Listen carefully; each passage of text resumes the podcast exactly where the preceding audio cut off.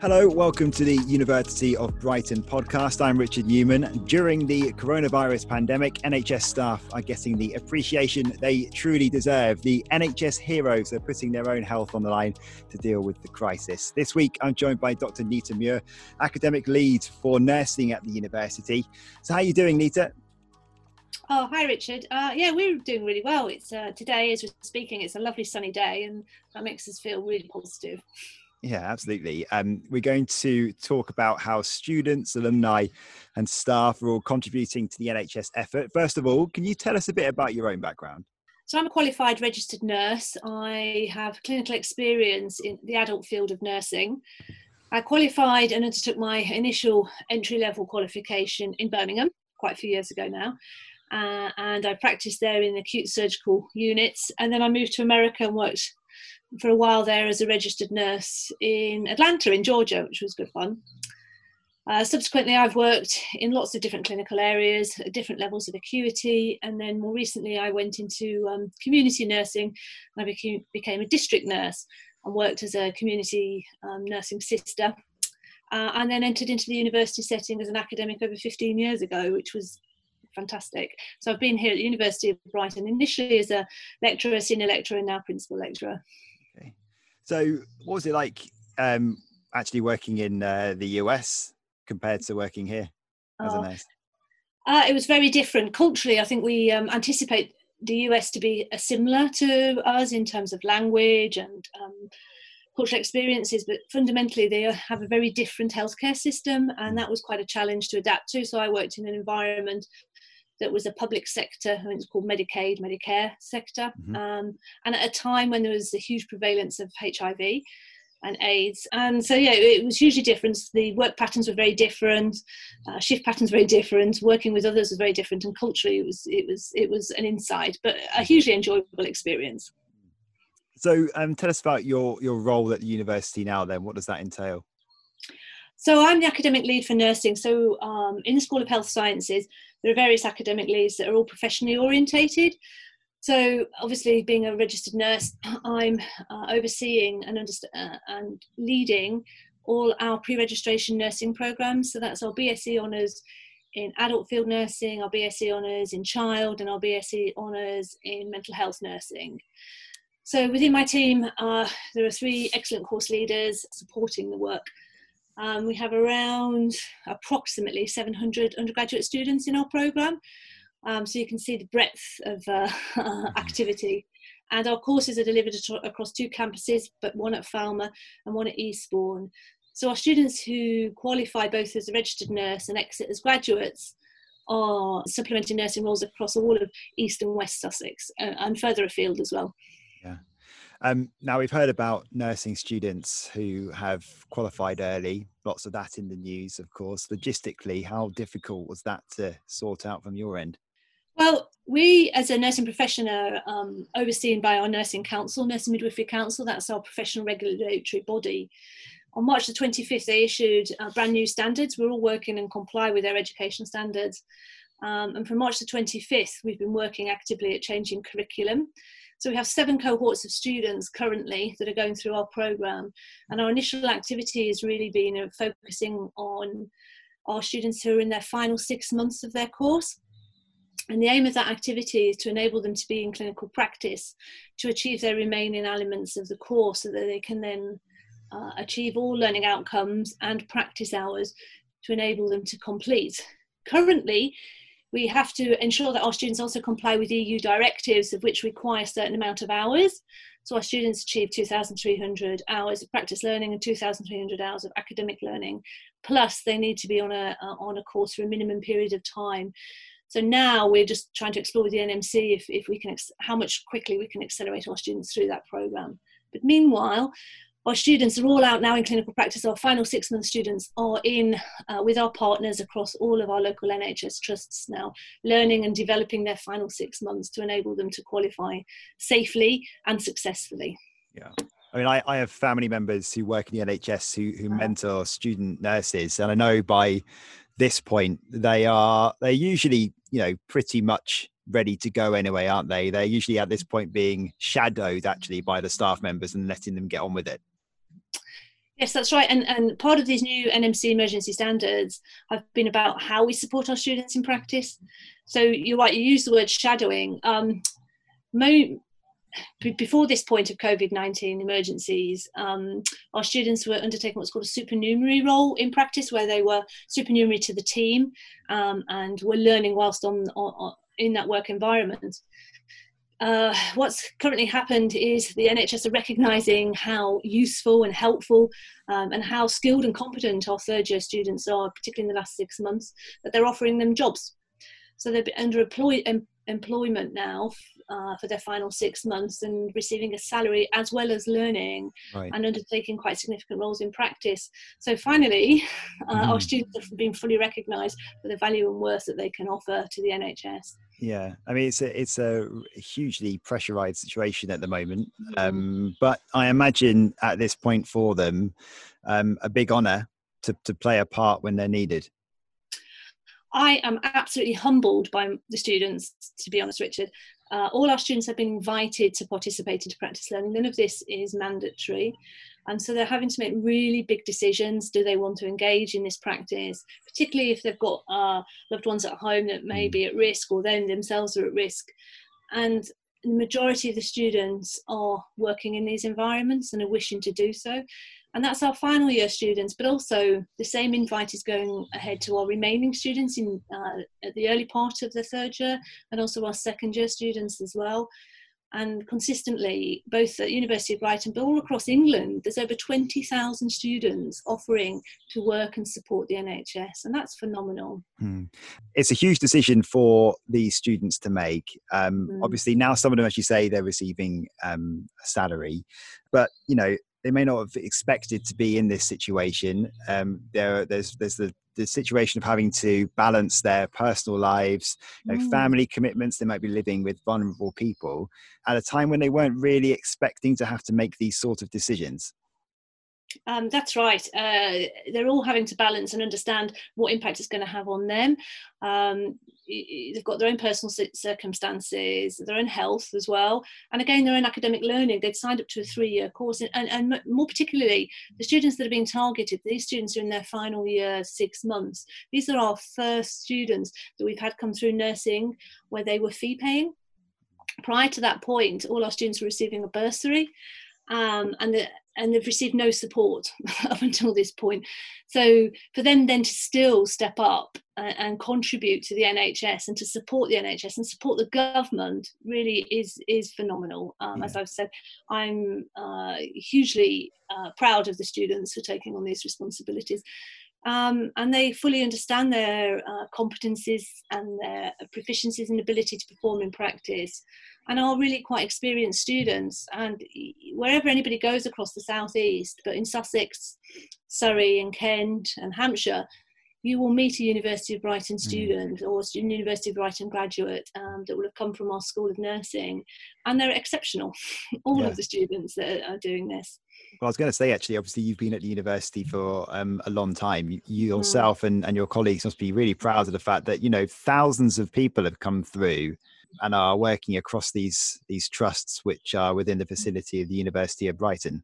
Mm, absolutely, and our students work locally. They work in all our local NHS trusts, but they're also working in social and healthcare situations as well and leading lots of different practices. Nursing doesn't just occur in, in an acute setting. Uh, nursing is everywhere, um, you know, even ranging from the GP practice up into care homes, nursing homes, uh, health promotion activities. So you will always find uh, a nurse. I mean, our um, Vice Chancellor is an ex-nurse. Hmm. so uh, as a career, it's an amazing career for people to become involved in, and there are lots of opportunities that it does provide. But yes, we are all of us are hugely proud of our students and hugely proud of the work that they're doing hmm. um, in in our local areas. I imagine there are academic staff as well working mm. on the front line from the School of Health Sciences. Is that correct? It, that's an interesting one, Richard, because of course, if if many of the team that I work with in the pre-registration nursing team were out in practice, then we can't support our students either. So yeah. it, it is a real challenge. Mm. We do have uh, there are colleagues of mine that are out in current practice, and these uh, excellent colleagues usually support our postgraduate uh, postgraduate program or nurses that are qualified already because obviously they can't come into university to um, to be taught and to take their courses so that's relinquished them from those responsibilities and they have gone back into clinical practice and these are all ex uh, intensive care nurses and they've all gone back into intensive care okay. um, to support that activity and have been hugely welcomed by our partners as hmm. well uh, and, and that's been fantastic that that's been enabled to, to happen and to support the, the workforce. And, and again, I'm, I'm uh, hugely respectful of, of, of, those guys being able to do that. Mm. Um, what's the reaction been like from students who are experiencing the front line as it keeps being referred to? Interestingly, we had some uh, conversations this morning with the students around this, and the students have been, I think, firstly of all, been hugely welcomed. Um, and and that that is is uh, is hugely rewarding for them to feel part of a team and and to feel valued within those work roles. Um, and our students are being supported their learning has been valued in that practice and, and they're using the skills that they currently have in a way that can enable them to cope. So there's great camaraderie out there you know. I think there's something around as a nurse, you, when you qualify as a nurse, you become part of a family. Um, there's a sense of belonging into a profession, and, and, that continues in all areas throughout your career. Um, and that is, is, is wonderful. And our students are experiencing that now as they're becoming into being that full registrant, um, and, having that level of uh, collegiality and support from each other really develops their resilience and enables them to cope in these situations. But they're really enjoying it. I think they're enjoying the opportunity to step up and yeah. uh, and contribute in this way. What's the? It'd be remiss of me not to ask the question of what's the concern level like from them. I think before they get into clinical practice, everyone's anxious. You know, they're thinking they're making really big decisions. Uh, oh, they are making very big decisions. But uh, so yeah, all our students are anxious. I wouldn't say that was necessary particular to nursing. Mm. Um, our students are anxious about the courses, about the huge changes that are happening. I mean, to be clear, we're having to rewrite the curriculum for all our students, and that causes anxiety in itself, not just the students, but for staff too. Mm. Uh, and working quite uh, uh, rapidly um, with these changes. So that, yes, our students are anxious, but we are supporting them um, our students have gone into clinical practice. We're having regular meetings with them. We've all got a very strong personal tutoring policy to support students um, whilst they're in practice, as you said, uh, they will be supported from uh, registrants as well.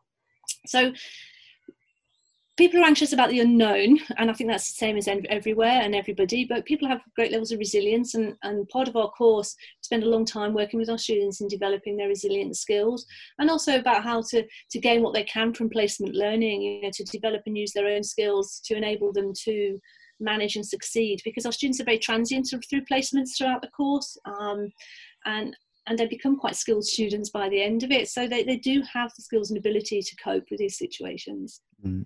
that fits very well actually into your area of research doesn't it Yes, it does. Uh, thank you, Richard. It does. yeah, I, I, did some work around. Um, I did some work around uh, looking at social cultural practices um, and how uh, people can engage different practices to learn in work in work environments. So particularly, I was interested in uh, concepts of uh, reciprocity in learning and how students uh, and others and anybody in a work environment can learn and develop their skills. And uh, from my research, it identified, and this is research done across Europe, um, identified how uh, we can develop our social interactions and social um, connections with each other. And once we've developed these social connections, then we can learn better and we can learn in a much more collegiate and sustainable way. And, and our students know this, and, and this is an opportunity for our students to exercise those skills. And, and really, it's about developing trust between the supervisor, the mentor, the team that the student is in to enable them to be part of that team, be part of a collective, be part of a collegiate relationship because once once our students are coming in they're coming in with a lot of knowledge and familiarity of systems and structures and they can engage that really well in a way that will enable them to embed themselves within a team. And then once they're in the team then there's a kinship a togetherness and that really enables a connection that enables them to be more resilient and to cope with the situations um, and, and, and to embed themselves much more in the nursing profession and so we've been teaching our students around this constantly and, and the research that i've done illustrates how we can apply that in different situations and different settings Uh, and I think that's the value of coming into nursing. As I said, it's it's a big family. You know, it's it's the year of the nurse, the year of the nurse, yeah. the midwife, um, 2020, and it, this year is an opportunity for us as a nursing profession to start to celebrate nursing and what we offer, and uh, and enable us to have a global perspective on promoting the role of the nurse. This perhaps wasn't the way that we anticipated it to turn out, though. no, but I mean, you know, aptly timed. I mean, never, I think, of nurses and uh, midwives being, being more appreciated than uh, at this point. So, as you say, yeah, it's the um, the World Health Organization initiative. Mm. It's Florence Nightingale's bicentennial year. So, um, I mean, the campaign looks a lot different now probably than how it was meant to look when it was being planned but uh, a huge appreciation for the for the nurses and midwives.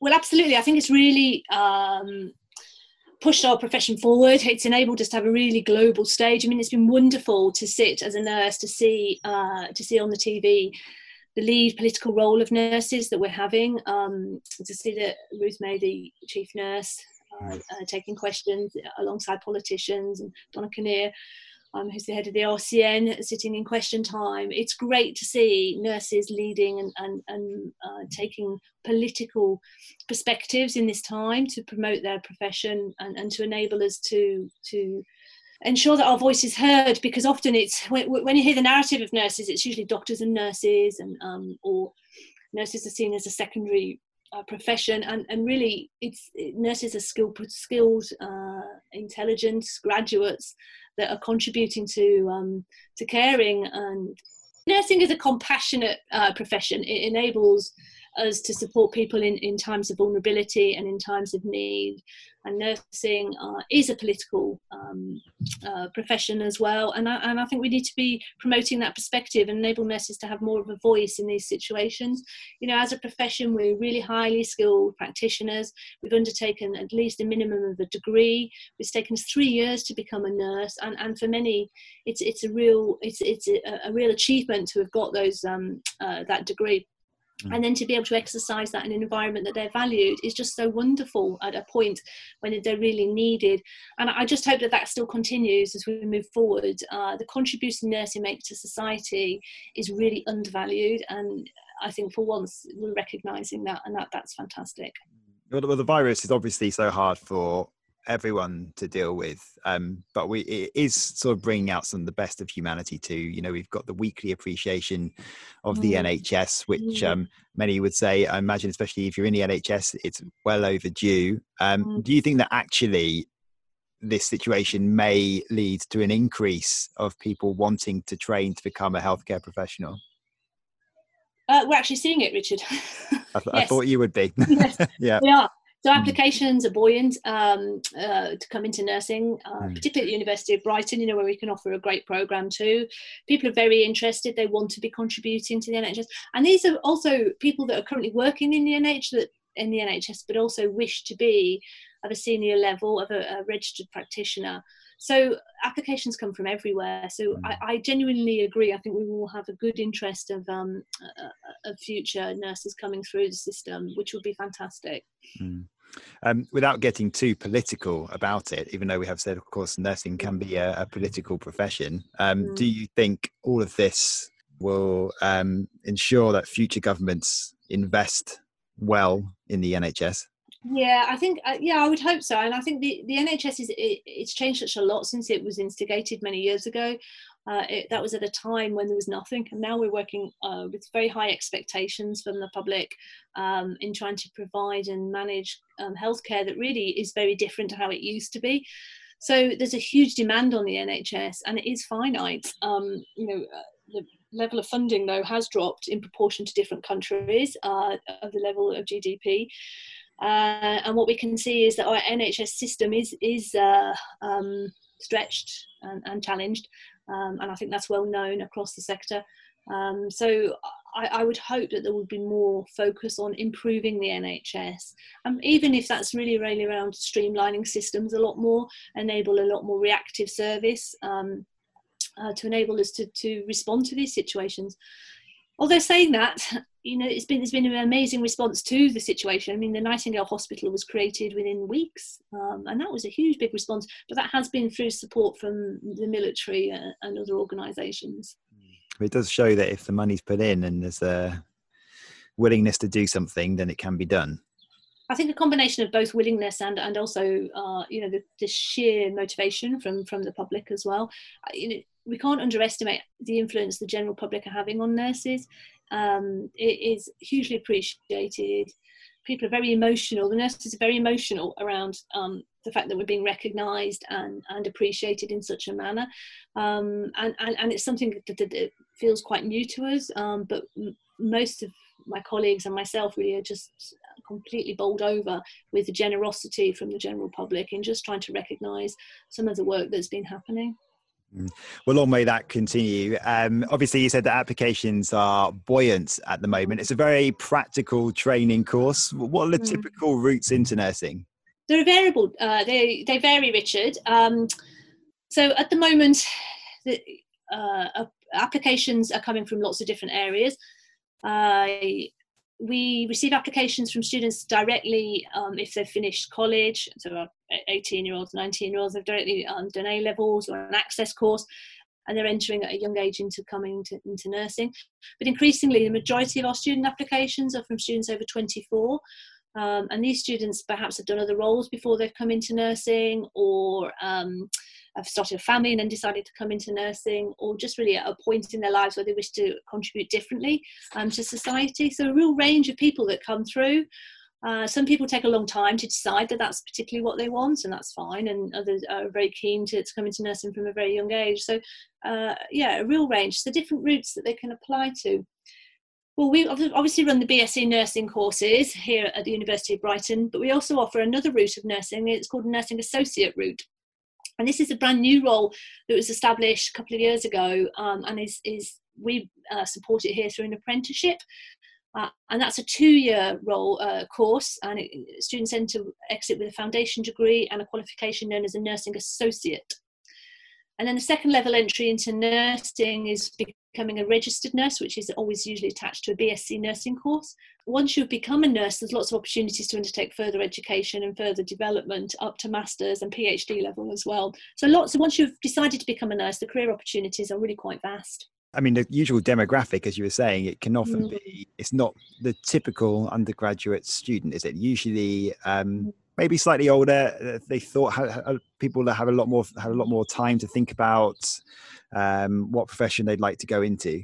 Yeah, absolutely. We've had applications from. I mean, I've taught students that used to be um, opera singers. Uh, we've had doctoral students come through, chemists, physicists, um, architects.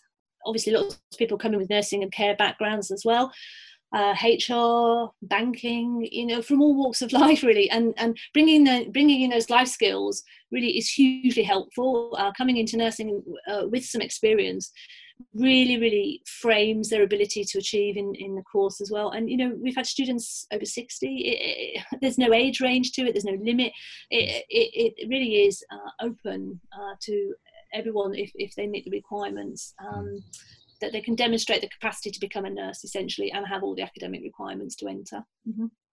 Uh, overall, if I was to ask you why someone should train to become a nurse, what would be your answer? Well, we don't train nurses, we educate nurses. Um, and we are wanting people to come in and contribute um, to a fantastic profession. Uh, nursing enables you to make a difference i think would be the best in, in, in a summary to be able to make a difference in somebody's life at a time of vulnerability uh, when we talk about nursing and caring we're talking about all through life, really, whether it's um, as a young baby all the way through to, to their to their dying moments. And that really is the longevity of a life pro, um, lifespan. I think is the most attractive element when you decide to become into nursing. So personally, for me, I've thoroughly enjoyed working in lots of different environments and enjoyed the challenge of nursing and and, and developing the relationships with people. For me, it's all about the people and the patient and working with the patient. Um, and, and feeling that you're what you're doing at a daily basis is really making that difference to that individual community or even at a higher political level to wider people as well. And and knowing i can achieve that every day um, has been really my motivation throughout my career Great stuff. We'll put uh, the links to the course pages in this podcast description. Um, we end every podcast with some questions completely away okay. from what we've been talking about. They're mm-hmm. the same in every episode. So the first okay. one is what advice would you give to your younger self? I think um, to my younger self, I would probably tell myself to be a bit more patient and uh, to take opportunities when they arise. I think sometimes I've uh, been probably hesitant to take up opportunities, and really, yeah, I think to think think them through and um, yeah, and take a few risks here and there. Hmm. If you could pick any other subject to study at the University uh, of Brighton, yeah. what might yeah. it be? I think through nursing and through my career of nursing, I've become much more interested in global health and trying to understand the quite uh, topical at the moment. But I would be very interested in doing global. I'll look this up, Richard. Globalization, history, politics, and structure in the School mm-hmm. of Humanities. look forward to your application. um, can you pick a favourite place in Sussex? Okay, well, I live in Mid Sussex, so I would say Mid Sussex is probably the best place to be. Everything's within an hour away, um, even into London, in and out, really easy. So I particularly enjoy the South Downs way, and um, I'm quite I'm from the north of England originally, so I'm very used to uh, doing lots of walks and yomping around. So I that's what I we enjoy doing. So it, mm. it would be down to Seven Sisters or um, up along the South Downs Way, and so mm. that's what I would recommend. Nice. And if you could give visitors to Brighton, Eastbourne, and the area a tip of what to do or experience if they were down here, let's pretend all the uh, restrictions are off. What would yeah. that be? Well, as you say, I mean, Eastbourne is a big is a big campus as well for the School of Health Sciences. So, uh, and that's a lovely place to be. And I think sometimes people just focus on Brighton, but actually, Brighton's such a small part of Sussex. Um, and and whilst Brighton offers offers its own unique experience in many many ways, but so do the other areas that um, that can offer too. And Eastbourne is just as is beautiful, really. Um, and, and there's lots of interesting areas to go there. But I think specifically for Brighton, it would have to be the pavilions. I think that's the most quirkiest place I've ever been to. Tell us something interesting about you that uh, a lot of people may not know.